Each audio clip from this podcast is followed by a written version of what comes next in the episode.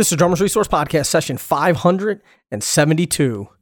And the quote of the day is, "Age is an issue of mind over matter. If you don't mind, it doesn't matter." You're listening to the Drummers Resource Podcast, home of in-depth interviews with the world's greatest drummers, music industry professionals, and thought leaders. Inspiration, education, and motivation for drumming, and beyond, and beyond, and beyond, and beyond. Hey, hey, what's going on, everybody? Nick Ruffini here. Thanks for tuning in. Episode five hundred seventy-two, and this is a special one because uh, this took a long time to get lined up. It took about two years, and one, I want to say thank you to Eric Liederman for connecting Fred and I. And Fred and I actually met. Uh, I was working on another show that we produced called Wheels Off with Rhett Miller, and Rhett interviewed Fred for his podcast a few years ago in New York City, and I was producing that show. So we met uh, briefly there and have kept in contact back and forth. And again, I've been trying to line line this interview up for a long time, so I'm really, really glad that it happened. And Fred, as far as I'm concerned, Fred has the greatest job in the world. He is the house drummer for Late Night with Seth Meyers, but he's also an actor, and you've seen him in Portlandia. He was on Saturday Night Live for a long time. He was an anchorman, and he has a new show called Los Espookys, and he started as a drummer. He was a touring drummer and then got into comedy and then slowly made the trans or not slowly, quickly made the transition into uh, being an actor and started working on Saturday Night Live. And the rest, as they say, is history. And you also may have seen some of his stand up, like Stand Up for Drummers, which is on Netflix. And he had an, a D V D that made the rounds for a long time called Complicated Drumming Rhythms by Jens Hannemann. Well, that was him. So he's been around for a while, and he's been quote unquote standing up for drummers because we are always, uh, or we're frequently the laughing stock of uh, of the musician pool. So uh, I want to thank him for that. But this is a great conversation. We talk about, you know, how he was he was older or long later in his career, excuse me, when he he became an actor, which I think is amazing. And I think a lot of times we always play that comparison game of, how old am I versus how old am I? How old is the person that I'm comparing myself to, and what did they accomplish at this age? And he has some really, really sage advice for that and just navigating career in general. So an amazing interview from a man who's been there, done that, and has had enough success to last a few careers. So let's not waste any more time. Let's get into it with Fred Armisen.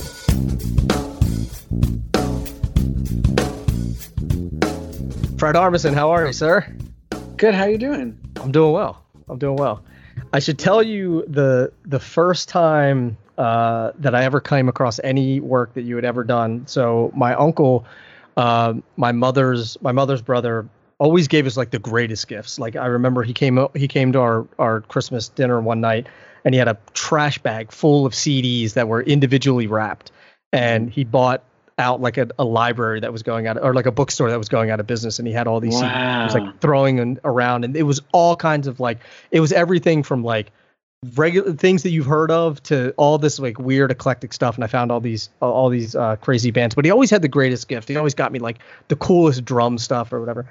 So he got me a D V D, and I opened it, and it was your Jens Hannemann uh D V D. Oh yeah. Oh, that's what a nice gift. So, and I open it up, and he goes, he's like, you're from, you're familiar with, with him, right? And I was like, yeah. And I was like, I didn't, uh, I didn't want to let him down or anything. And I'm like, yeah, of, yeah, of, of course. I'm like, he's, he's one of the, like the greatest drummers ever, yeah. you know? And he, in the back of his mind, he's, he, I know he's thinking like, he has no idea what he's talking about.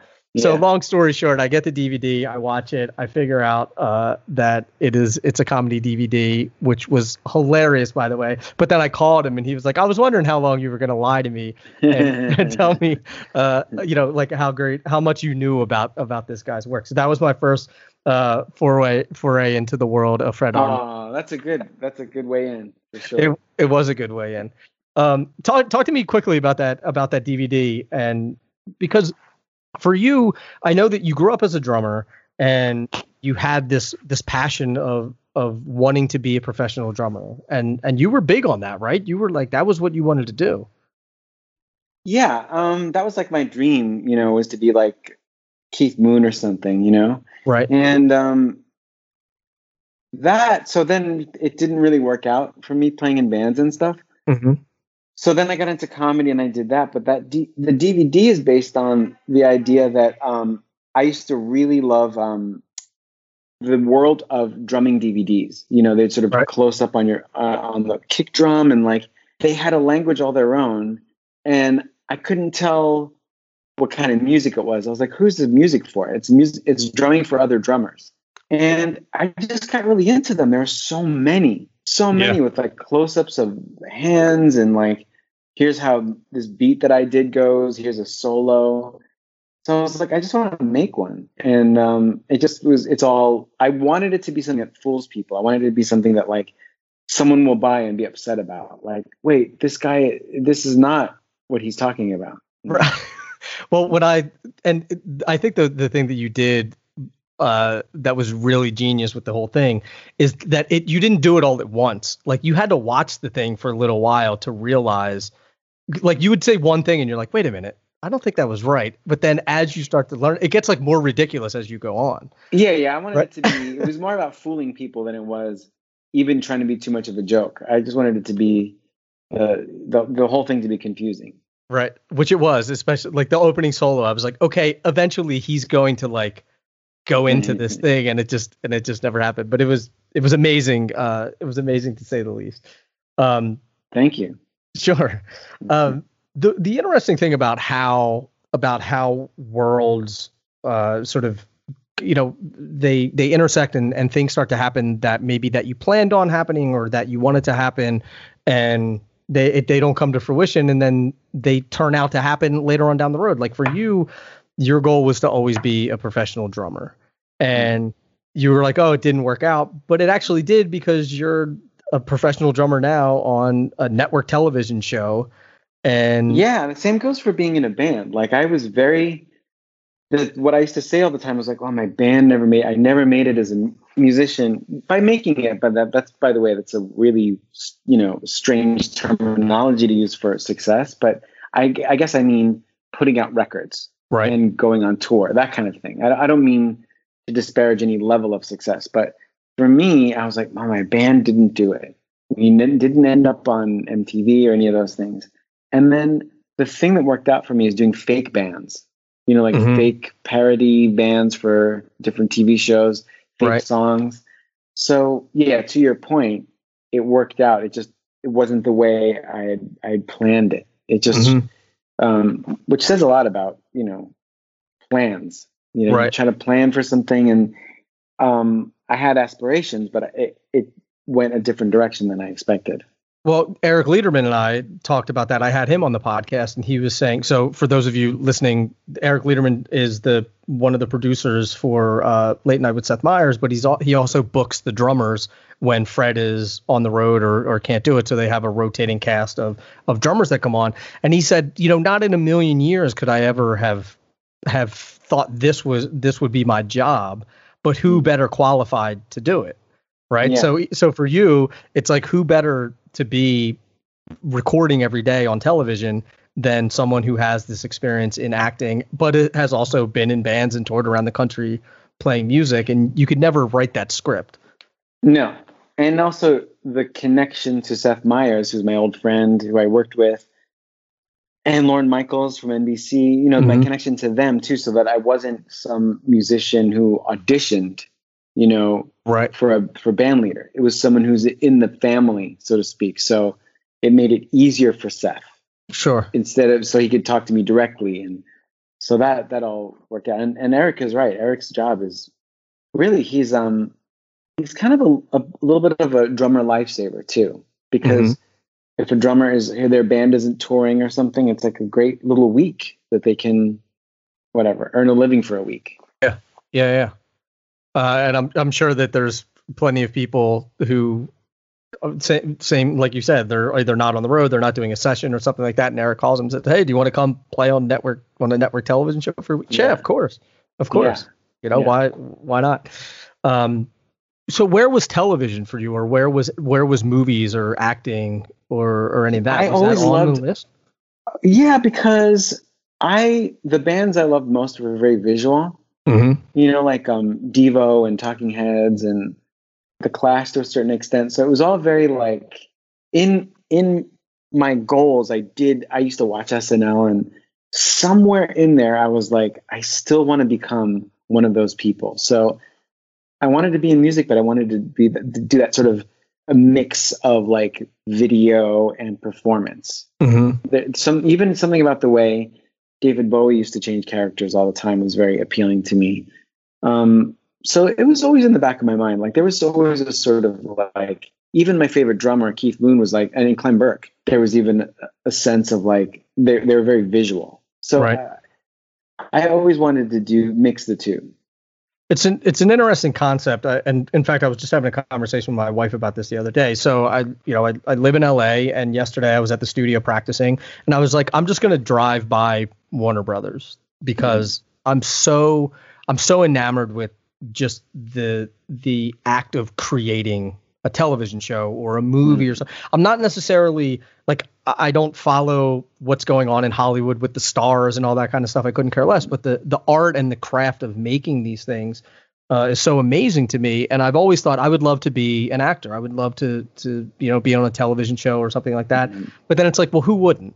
Right. Especially in L A, you can't just you can't walk around and half ass it and just say, oh, I'd love to be on a television show. Well, hold on a second. Yeah, you can. You know, it's kind of. You'd be surprised. There's also a lot of people who don't want to be on T V.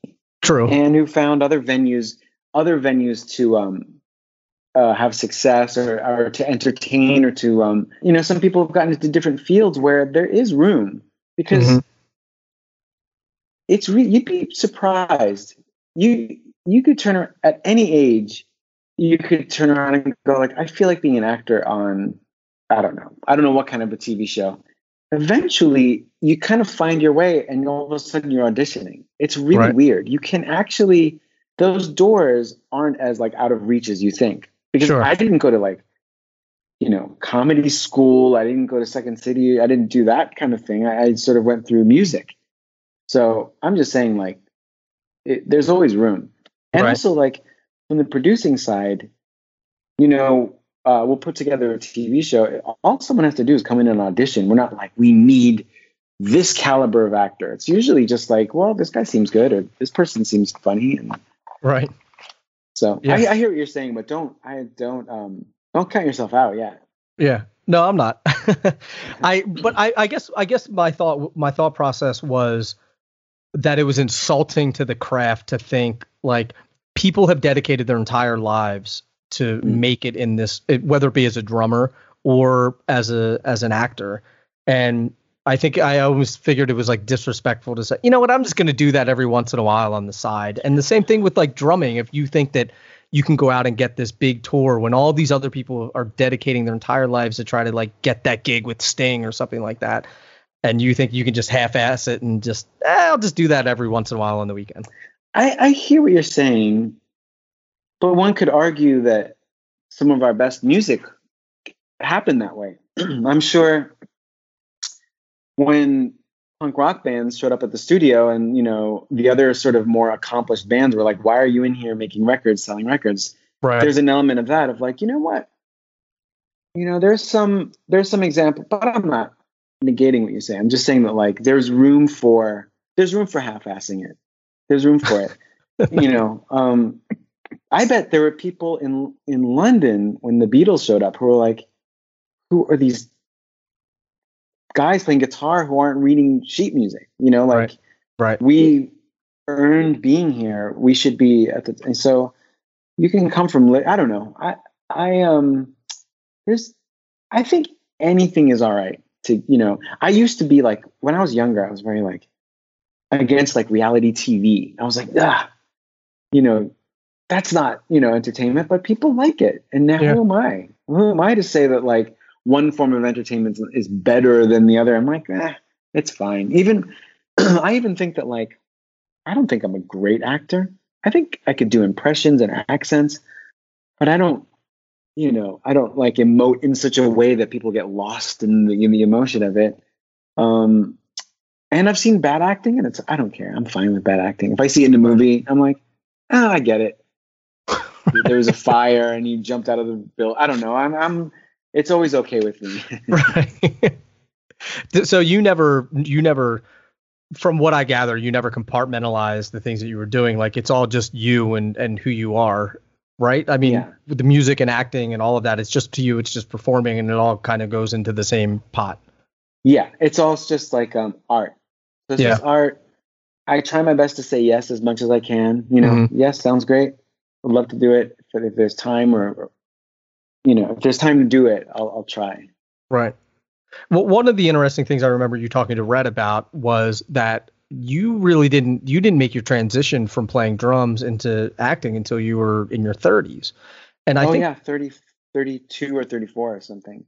And, and I think that a lot of times we, we play this comparative game where, you know, we say, oh, this drummer got this tour by the time they were twenty-five, and I'm, I'm twenty-five, so I'm behind the game. Or this person yeah. did this. And, and I think that your story is great to let everyone know, like, look, it doesn't matter. It doesn't matter where you are with whatever, you know, wherever you are compared to everyone else. You should just be running your own race and not not worried about what everybody else. Totally. Is. That'll kill you. That'll kill you. You start comparing to like like numbers, you know, like I've got to mm-hmm. be this young or whatever. You really are um, doing yourself a disservice, you know. All you have to do is just look at the record of when people had what you, you would consider success, what age. Mm-hmm. All kinds of ages. And it's like, sometimes you need that time to sort of get good at what you do or to like find your voice or whatever. Right. So, um, yeah, really take your time.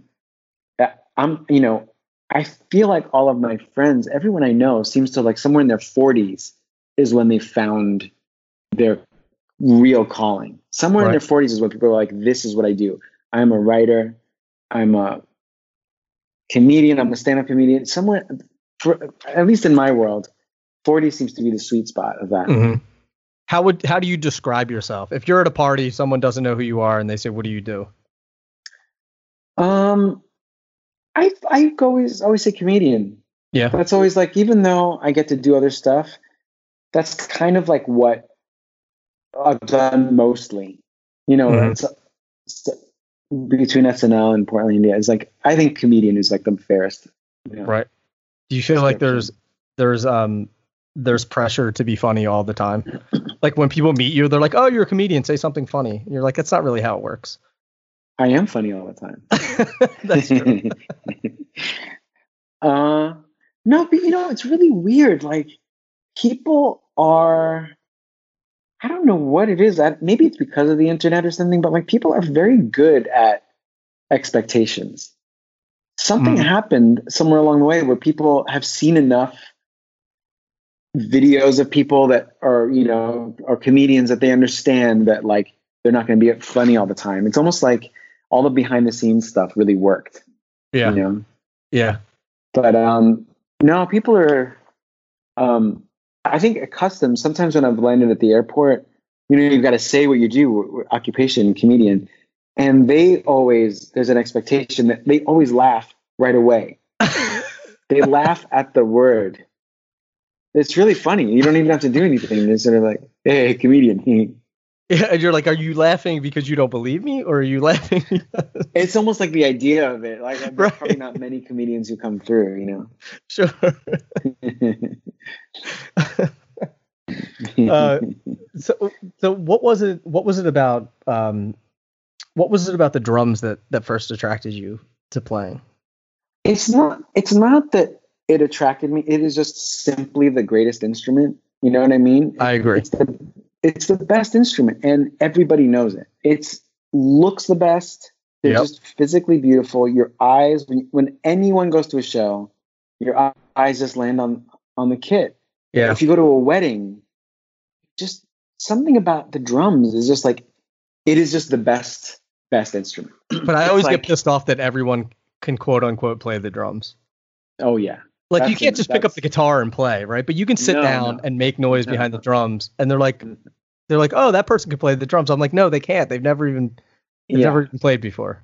It's always the same beat too. It's the same beat, but um, it's like boom, stat, dun dun da, da da da da da da, stat, dun dun da. But uh, it's just the best. Like it, hearing a song, it's like the most moving thing. It's just like I immediately, there was no question. I never, ha- I never weighed like, I wonder what instrument I like best. It was just always like, oh my God, what is better than the drums? Right. Right. And well, you, um, you spent time in Brazil? When I was a kid, my dad worked at I B M in Rio de Janeiro. Mm-hmm. So for two years, like second and third grade, um, I lived down there. I went to an American school, but, um, I'm really glad I did. I mean, it really, when you're a kid, you don't want to ever move. You're like, I want to just be home. But I gotta say, and this sounds really pretentious, but because of that, samba music really affects me immediately and deeply. If I hear samba music, I get a real sense of, and it really is great, great, hypnotic, powerful, powerful music. Right. And the complete opposite when you hear Zydeco music, right? Did you say you don't have, you don't know what to do when you hear Zydeco music? Yeah, it's not that I don't like it. I, I just don't.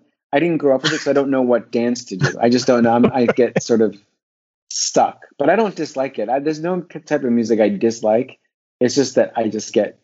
So I just sort of don't know what to do with the beat. Right. Dun, da, da, da, da, dun, da, da, da, da, da. It is. I like the sound of the accordion, but yeah. I think maybe you should put out an instructional D V D on Zydeco dancing. Wow, I wouldn't even know where to begin. And then therefore I should, yeah. It would be the it would be the perfect uh, yeah. It would be the, the perfect thing. Um, so I, one of one of the things that I really love about the way that you approach the way that you approach art, the way you approach your career, um, is like you don't seem to put labels on things. You don't seem seem to put things in a box.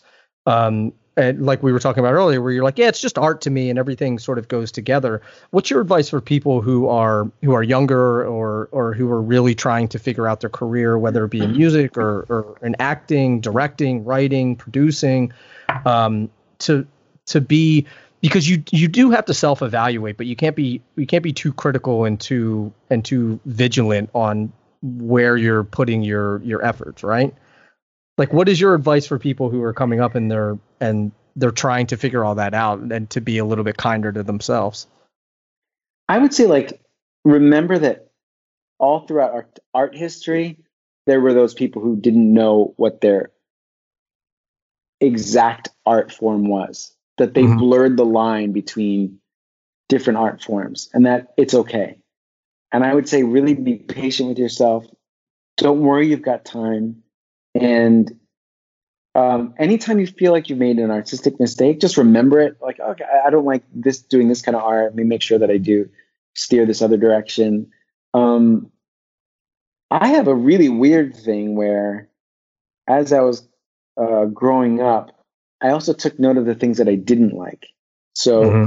if there's a certain way that a certain, you know, I, I don't know, like a T V show or something that wasn't like what I liked, it's just something that I kept in mind of like, okay, I don't want to be this kind of show. I'm not saying anything is good or bad. I'm just saying that, like, go ahead and speak to whatever it is you want, you want to not do. Right. That's kind of a valuable thing of, like, you know, whatever. So um, that's a good thing. And it sounds like a cliche, but there's also just keep going. Mm-hmm. Uh, yeah. Even when it's confusing, I've had, I'm in my early days, I had managers who were like, didn't, couldn't figure out what I did because I did like characters and stuff, and they were like, "I don't know what you're, you have no punchlines, you know, that kind of thing." Right. So just keep going. But I just kept going. I was like, "Well, I don't, I have nothing to lose, so I'm just going to keep doing this." Yeah.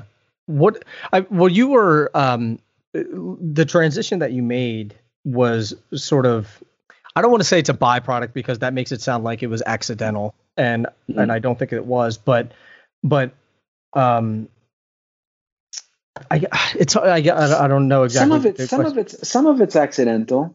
Mm-hmm. Some of it was a, kind of accidental. I mean, I always had ambition to be on T V. Right. But, um, the way I got there makes absolutely no sense. Well, all. That's what I was going to ask you, because like putting. putting a plan together and putting one foot in front of the other. If you say this is the goal, like, I don't feel like you did it that way. No, it's very little. The only thing that's ever worked for me is planning little by little. Right. And it is literally month to month that I think of things that I'm like, Portlandia was like that. That was like, I was doing these videos with Carrie Brownstein, and that was a very sort of, it wasn't someday we're going to have this T V show um, season after season. It was very like, for next month, let's make a couple of funny videos. Let's mm-hmm. just for next month, and we'll write some concepts. And it's like that. We'll find someone to edit them. Very short little steps. That's the only thing that's worked for me. For stand-up, even for S N L, it's it's all very like, the, otherwise I, I just get lost. It's all got to be short-term for me. And I think it's easy to get lost in the clouds. You have these big, grandiose visions of if you. I think I would imagine that if you said we're going to have this huge television show and everything, it's like, okay, well, we're tomorrow morning. What are we supposed to do? Exactly. That's the hard part. And then, and then when it's not happening, you get disappointed in yourself. You don't want to do anything. You just want to do things that you you feel like you're somewhat of a success. Mm-hmm. But speaking of young people, I got to say, I am so blown away by how creative and funny young people are. I love it. And Me like, too. I, I'm not on TikTok, right? Like, I don't have it. But when I see a TikTok video, there's some humor. It's like so fast and good. Yeah. I, it makes me like really happy to be alive. Because, you know, I'm an optimistic person, but I actually assumed that someday drum kits were going to go away. I was like, well, someday I guess that's going to be gone and it'll be something of my yeah. generation. Drum kits are going strong, and then humor, like comedy, is just like just brilliant br- people doing impressions. Also, the really short videos. I'm like, that's all the world needs is like short videos. Yeah, it's great. Yeah. If you haven't already, I recommend checking out the Promark Select Balance drumsticks. What they did was take standard sizes like the five A and the seven A and then taper them differently so that you get different rebounds depending on what style of music you play. So if you play rock or country, you can use the forward balance for more power and speed, or if you play jazz or funk or gospel, you can play a rear-weighted balance that gives you more finesse and agility. Plus with Promark, you know you're going to get a great product because they control every step of the entire process, from the forest to the finished drumstick. So you're going to get quality and consistency all the time. Plus, they're always paired by pitch and weight, so there's no guesswork. Check them out by going to promark dot com. If you're looking for a top-of-the-line snare, then look no farther than the Mapex Black Panther Design Lab series. These are designed to combine sound concepts to create unique and personal instruments for the demanding player. They come in three unique variations, and they all have their own unique sound quality to them. You have the Heartbreaker, which is dark and rustic and throaty. You have the Cherry Bomb, which is vintage, controlled, and precise. And then you have the Equinox, which will give you that classic, bright, articulate sound. To learn more about the The Mapex Black Panther Design Lab series, go to mapex drums dot com.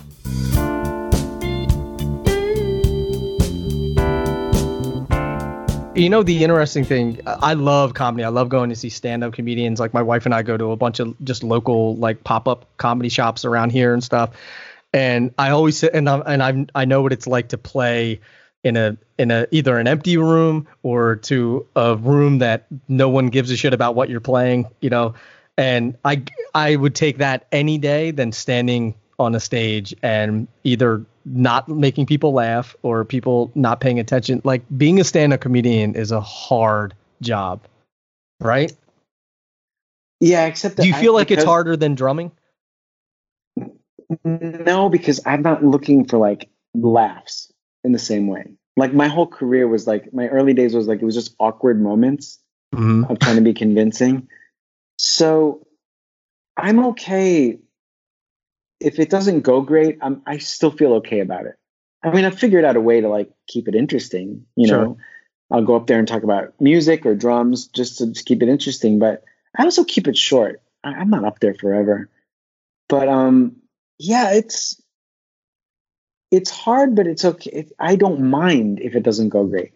I'm okay. I'm like, well, I don't know. It's something about. Were you it. always like that, or is that something that you build up? Like that. Really? I was always like that, and I think it comes from what I consider failing in a band. Because mm-hmm. I failed in a band, everything else has been cake. You know, it's all been uh, success. Because when I say if we failed in a band, I'm telling you, we toured and played to nobody. And then toured more empty rooms. You know, we some right. some full places. We had some really great shows. Mm-hmm. I loved it. But I'm just saying, it's tough to set up your drums and play to seven people. At, yeah. At first, it's okay. It's kind of like, well, we're going to make it. It's going to be fine. But after a while, it got very. It gave me like a real like, this is not working. And from that, then if I go to do stand up and it's, you know, that's kind of quiet, it's still amazing. Mm-hmm. I also think it's important to know that whatever, you know, unless you end up landing in some band that just skyrockets to the top, you're there's going to be failure. You're, there's going to be empty yes. shows. There's going to be horrible performances. People are going to hate your band. All those things. That's yeah. that's what that's paying your dues. You know, I think some of it. You know, I blame myself in that I don't think the world was wrong. Like, why did they hear the genius of our music? I think that I was impatient and I didn't let the music sit and relax. I just mm-hmm. drummed all over everything and pushed and pushed and pushed. And I never had the patience in the, in, in the recording studio to go like, let's make this a nice song. Let's make this like, let, I, it was because I was in my twenties, I was just proving how fast I could play. Yeah. So every song was like really busy. And I remember thinking, I just want to prove that I'm fast. Mm-hmm. And I think that doesn't, there's a reason that the audiences were like, well, that's not what we're here for. yeah. yeah. I, by the way, I love my band. I'm proud of my band. I, I'm right. not saying that, like, I'm just saying that they're, now when I listen to music, I'm like, well, the reason Pavement was so popular is because those are great songs. Yeah. And they took their time, you know? Yep. Yeah, I mean, I listen to old records of my, or not records, but C Ds of myself, and I'm like, well, how how many drummers were in this band?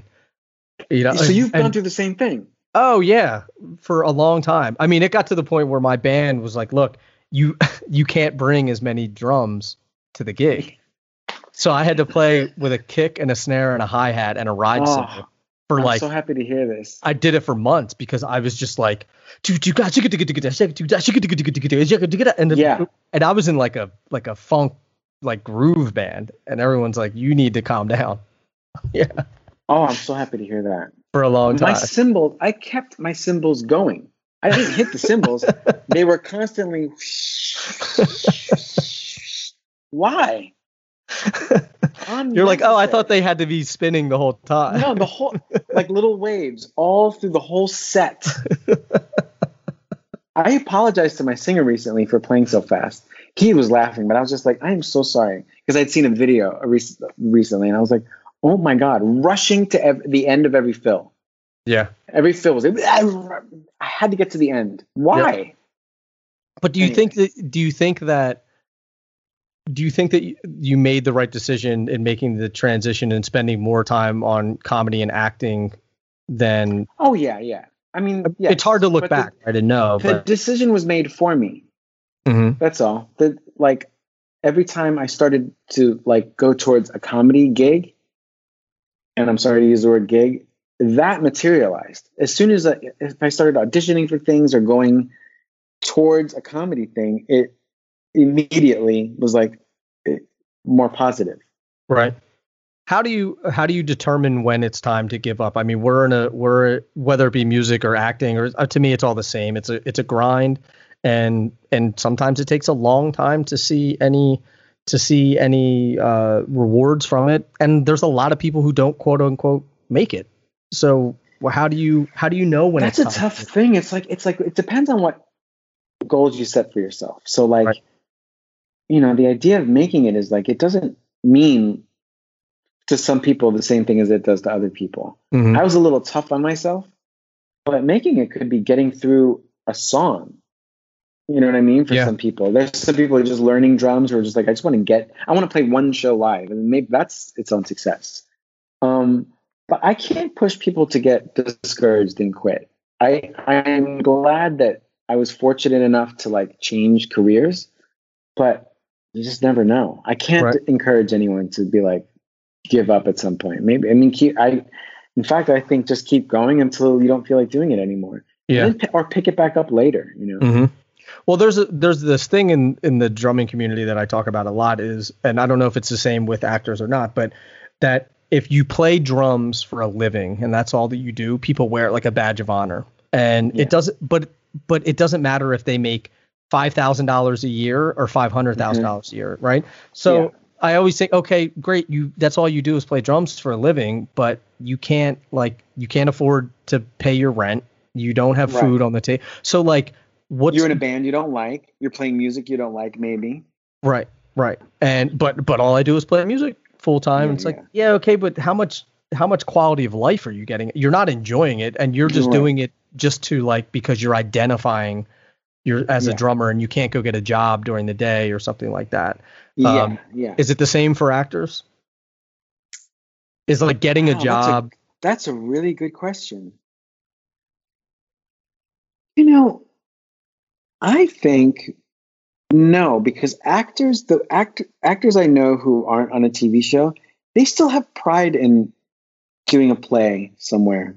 Mm-hmm. They, it's really, I think they love it in a way that's like, no, I'm doing a play in Connecticut. Right. And I love what it. about a, what about really a show? Good. What about like getting a job at Starbucks or something? Is it? I think that people understand reality, and that's just the reality for some, some people. And I think that I even imagine that some musicians did have jobs. We just didn't know about it. You know didn't. what I mean? Like, I was going to say inside the music world, I feel like that is not a reality. Like people don't want to live in reality or, or at least right. talk about it. Right. It's crazy. But I think, but I think it probably exists more than we, than we think. I think Harry Nilsson worked in a bank for like a while, even while he mm-hmm. was recording. Mm-hmm. I think it happens a lot. And I think, you know, that's great. Why not? You know? Yeah. I, I don't, I try to preach the same thing. You know, I just don't yeah. understand because I think that it does, it does way more harm than good. Yeah. You know, to, to not be able to pay your rent or not be able to provide for your family or whatever. To, and you're basically miserable for what? Just to be able to go out in public and say, oh yeah, I'm a professional drummer. Yeah. Well, you can you still be a professional. Not, go ahead. Sorry. You also might not know, like you're, you could be, what if you're destined for something else in music? Like there are drummers who end up doing other things in music or like mm-hmm. production. Um, and even Eric Liederman's an example. He was yeah. went out to be a drummer, but now he's like this, like, drummer ambassador. I don't know what, what to call him. You know, he's like a sort yeah. of this other thing that counts in the drumming world. So there are, if it, you don't, if it's not being in a band, drum tech, starting a drum company, how awesome is that? You know, there's yeah. like a million things in that world that are, are jobs that, that are pretty cool. Mm-hmm. No, I agree. I agree. You mentioned that you, that you were pretty hard on yourself, uh, early in your career. What did that look like, and and how did you get out of that? How did how did you become a little bit more? Um, it's so. only through getting into comedy that I was able to let go. But it was very, and I'm hoping that a lot of people in their twenties go through this. It was just hating every other band, right? You know. Yep. What? They got a record deal. They suck. Yeah. They suck. Everyone sucked yeah. for some reason. You know. So that's what it looked like. We'd go out on tour, and then any band we heard of was just like not good enough, except for like the five five bands, aside from like Fugazi and No Means No or Jawbox or something. Everyone else, we were just like, ah, you know. And maybe that's just out of being in your twenties or something. So that it was as simple as that. Yeah. And because now, you, through the beauty of like records, I'm like, now I can go back and like listen to records and discover these bands again, which is really, really nice. Yeah. And you're like, oh, maybe they weren't as bad as I thought they were. Oh, I, that, or do you still more, think they like, suck? No, now I'm like, this is a brilliant, brilliant, great band. Yeah. Yeah. Um, because I, the, the thing that the that always sticks out to me with you is like you seem, you know, like you're you're just you're laid back. You're not you're not a guy who's like coming in. He's like, hey, hey, I'm Fred. Hey, I, I, you know, you're not jamming anything down everyone's throat. But you've accomplished a lot in your career, and how do you, how do you, I mean, you're a hard worker. There's no, there's no doubt about that. Mm-hmm. Um, how do you balance that hard work without being the guy who's like annoying and calling everyone all the time and, and like jamming their ideas down people's throats? Because I hear it a lot, like, oh, I don't I don't want to bother people, or I don't want to email people, or I don't want to, you know, I don't want to push too hard. Do you feel like you you know how to walk that line really well? Yeah, somehow, like, I never think of what I'm doing as like, oh, this is it. This is the big thing. It's always like I keep the projects pretty small. Mm-hmm. And even though I'm busy and kind of like a workaholic, I still kind of go like at a pretty reasonable pace. Yeah. You know, I just schedule it out in a, such a way that like I'm constantly busy, but I'm not like, I'm not center stage. Mm-hmm. You know yeah. what I mean? So yeah. yeah. There are moments like the stand-up special, I suppose, you know, but those, those pass, and then I get into doing something else, and somehow I just, I, I'm able to sort of keep it low key, but busy. Yeah. One foot in front of the other, more, yeah. more than like eight thousand things every day. And you're just yeah, or like, jamming everything in, or getting the deal. Like I, I'm just, you know, signed a deal. It's going to be, it's more like, what can I do to keep things going for this month? Yeah. That's an interesting perspective, because we always hear about, oh, you got to have these huge goals and you got to you got to dream big, which I believe in all those things. But if, like we talked about earlier, like if you can't figure out what to do tomorrow morning, then yeah, then you're yeah. just going to like be sitting on your couch doing nothing. And then the next day you're going to be doing the same thing. Yeah, and yeah. And I think that there's there's a there's a balance to strike there. And I see a lot of it where people just can't figure out how to like, one, get out of their own way, but then, like I said, don't want to seem, you know, even though even though they want to work hard, they don't want to be pushy or be annoying or be aggressive or anything like that. But you gotta, you have to, you gotta fight for yourself though too, and you have to. Yeah, there's and there's ways to do it. There's ways to do it in a peaceful way. Like you could fight for yourself in a just sort of simple, you know, way of, of protecting yourself. Sure. Yeah. Yeah, that makes sense. Um. So let's talk, I want to talk uh, about some projects that you have going on now. What are you working on currently? Well, before this whole pandemic, I was in Chile working nice. on a T V show called Los Espookys, season two. We were doing season one. It's a Spanish language show. And we were midway through season two. And then in a week, the world changed. Yeah. So I remember you had a conversation with Rhett about you didn't know if the you didn't know if the jokes were going to translate well enough, and didn't know if they were going to land correctly. Yeah, no, the show worked out. Apparently, I found yeah, found an audience and everything. But that's it. I just did that, and then was going to do a tour this summer. That's not happening, and I still get to drum for Seth Seth Meyers show, and then um, I just do that from here in L A. So it's kind of nice. I just that is really nice. Go to my space, set up a camera, and do, just do all the drum parts. Send it to the band, and you know, thank God we are still getting to do that. Yeah, that's because of COVID, though, right? You weren't doing, you weren't shooting remotely before COVID. No, no, I would have gone to yeah. New York. In right. fact, I was booked to go to New York. There was a week where I was like, there was that one week where I was like, should I go to New York? It seems like this thing is getting pretty bad. And then people were like, yeah, maybe you shouldn't go. And then everything got shut down. In yeah. that same week, all my texts were like, now Seth is doing the show with no audience. Now there's no one's allowed in. Now, guess, d- done. Then, now Seth's not allowed in. Now he's not allowed in. And we have not gone back into the studio since. It wow. really did get shut down. Yeah. And I mean, in hindsight now, New York was not the place to be. No. No, it was not. Thank God you were, you weren't there. So how many yeah. how many um, how many days a year are you playing on that show? Usually, it was it would be like one week every month or two. Maybe every two months, I'd go in for a week. Mm-hmm. And it's because I was busy. I was just like, okay. So we had all these guest drummers. But then this year, it's been mo- way more because I'm around. So I'm like, I'll right. just record from the studio. So. Um, So now it's like more frequent than that. Yeah. When that, I mean, it's got to be the greatest job. When I heard that you were doing all of those things, I felt mm-hmm. like I felt like twenty year old Fred Armisen, where I was like, So why does he get to do all that stuff? You know, but it's great. I'm, I mean, I'm, I'm extremely happy for you. But I'm like, man, that is a that's the greatest job in the world. Like, it's the greatest. It's the you're greatest there when thing. you want, when you need to be, or when you want to be, and you have yeah. the freedom and flexibility to to pursue all of these other things. And I, I often look at at people who have cre- how how people have created these careers for themselves that work with their lives. Right. A, a friend of mine is a is a world class photographer. He's done things with Nike and Adidas and all that. Travels around the world taking photo- or taking pictures. But he also owns an online learning platform, and he's a speaker, and he does all these things. And he's and he's just created this this career that works perfectly for him.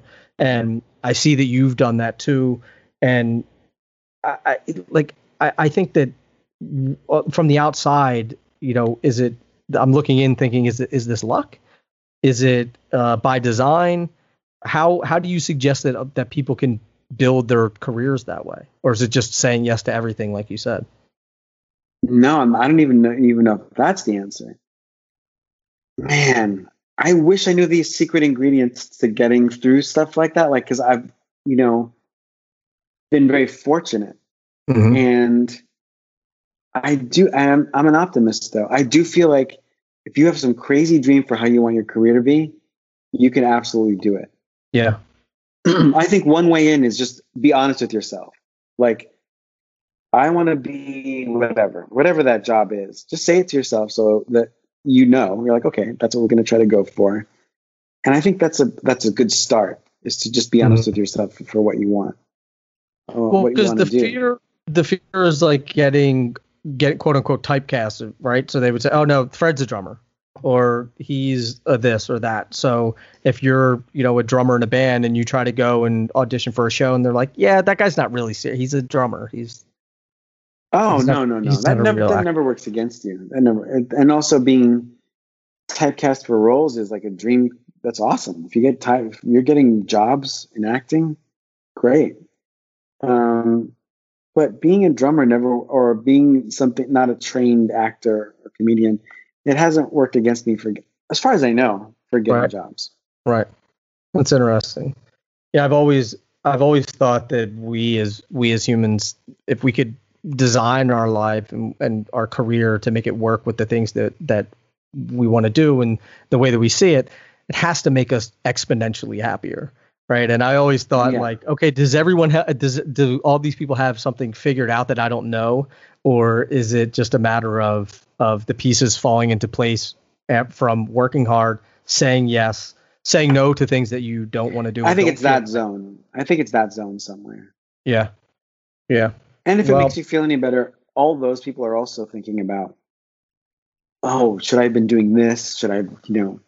Maybe I should have taken that other role. Maybe, you know, so everyone's always in a sort of state of wondering about their own, you know, career. So, sure. Yeah. yeah. And never, you never, you know, that's a never ending battle, I think. Yeah. Yeah. So uh, last question for you. What do you, what is your definition of success?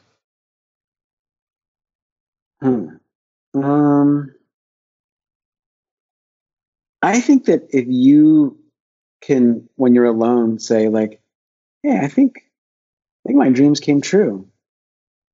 Or if you find yourself just being really thankful, like, oh man, I am really happy that, you know, this thing happened. I think that is what success looks like, where you just mm-hmm. feel like an acknowledgement of like, hey, not bad. That's pretty good. You know? Yeah. Yeah. All comes down to happiness, right? Yeah. That's it. Yeah. Well, Fred, uh, one, I want to thank you for taking the time to to chat. I appreciate you uh, dealing with all the emails back and forth and, and me bugging. Oh, my pleasure. No, it's um, totally fine. And two, thank you for always making us laugh, and thank you for always uh, making fun of drummers, because we're all we all need to be made fun of for sure. That's yeah, absolutely, it's my favorite. Yeah. I love it. But again, thank you so much. I appreciate it. Congrats on all the success that you've had, continued success in the future, and take care of yourself. You too. Thanks. Thanks, Thanks so much. Okay.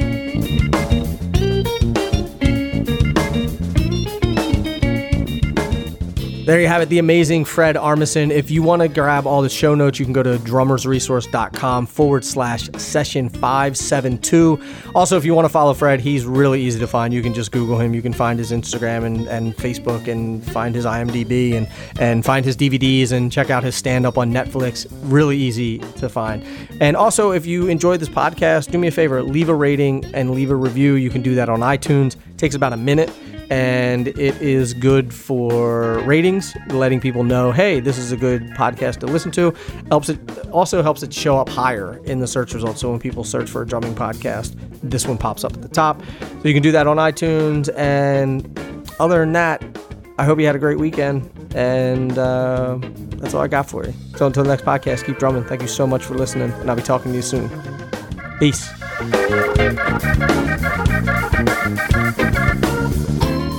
Drummers Resource is produced by Revoice Media. Executive producer Nick Raffini, that's me. Edited by Justin Thomas. Video editing by Tomas Shannon. And graphic design by Catherine Wade. For more music and entertainment podcasts, be sure to check out revoice media dot com.